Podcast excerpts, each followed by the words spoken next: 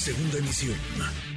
Manuel López San Martín, en MBS Noticias.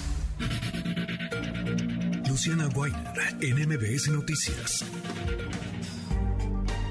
Luciana, querida Luciana Weiner, como todos los lunes, qué gusto escucharte, ¿cómo estás? Hola Manuel, qué alegría escucharte. Un saludo para ti, para el auditorio. Muy buen lunes. Muy buen lunes. Pues sí hay, Luciana, sí hay mal que dure 100 años. Murió a los 100 años Luis, Luis Echeverría, expresidente de México, Luciana. En efecto, y justamente en el contexto de esta muerte me parecía importante como ir un poco más allá, ¿no? Y contar las historias, los personajes, las víctimas que hay detrás de la guerra sucia y para eso platiqué con Alejandra Cartagena sobre su mamá, sobre Leticia Galarza Campos, que fue desaparecida el 5 de enero de 1978. Alejandra me dijo algo que me dejó pensando, ¿no? Y me dijo, Echeverría se llevó algo de nosotros, se llevó una verdad y se la llevó a la tumba. Por eso me parece que es importante hablar de estos temas. La historia es tremenda, ahora la vas a escuchar, pero bueno, una de tantas, ¿no? Qué duro, qué duro, porque sí es una estela, digamos, de herencia lo que deja en términos económicos de desastre, en términos de eh, coartar, de limitar, de censurar la libertad de expresión, pero también en el terreno de las desapariciones y de la violencia. Luciana, escuchamos tu trabajo y seguimos platicando. Claro que sí. A sus 100 años falleció de edad, este fin de semana. presidente Luis Echeverría Álvarez. Luis Echeverría Álvarez. Echeverría. La muerte de Echeverría, pues evidentemente a todo mundo nos, nos puso también en esta mesa la cosa de que se, se están muriendo y no tenemos verdad. Ella es Alejandra Cartagena López, abogada, feminista, activista e hija de Leticia Galarza Campos. El 5 de enero de 1978, Leticia fue capturada por la denominada Brigada Blanca, un grupo paramilitar creado por órdenes de Luis Echeverría que sembró terror y desapariciones entre 1976 y 1983.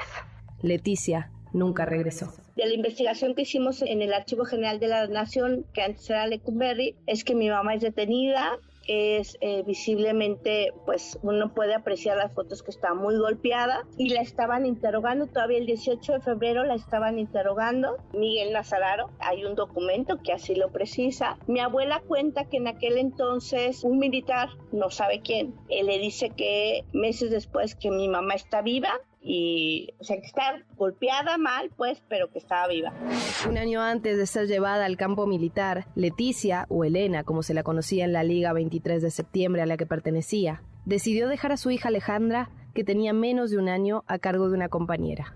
Sabía que estaban en peligro. Alejandra entonces se crió como una Cartagena.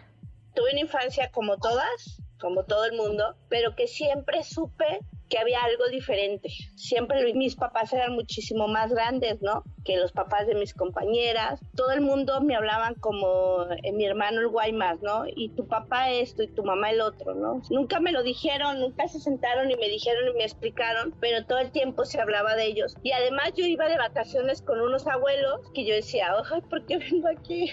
¿No? Pero además era como muy raro porque todo el mundo, ay, la niña de Leti, y yo no, mi mamá se llama Graciela. Más tarde, Alejandra se volvió una buscadora. Empezó a acompañar los procesos de familiares de víctimas de feminicidio y de familiares de desaparecidos.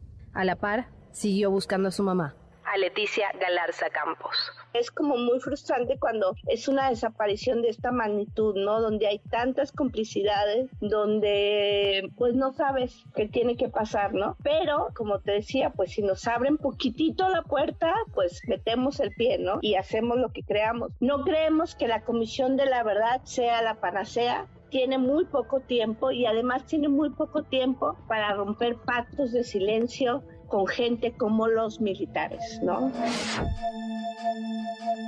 Los registros de la Federación Latinoamericana de Asociaciones de Familiares de Detenidos Desaparecidos estima que hubo 1.300 detenidos desaparecidos en México.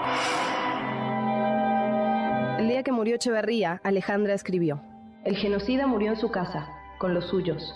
Mi abuela murió sin saber de su hija, mi madre. Tal vez muera yo también sin saberlo.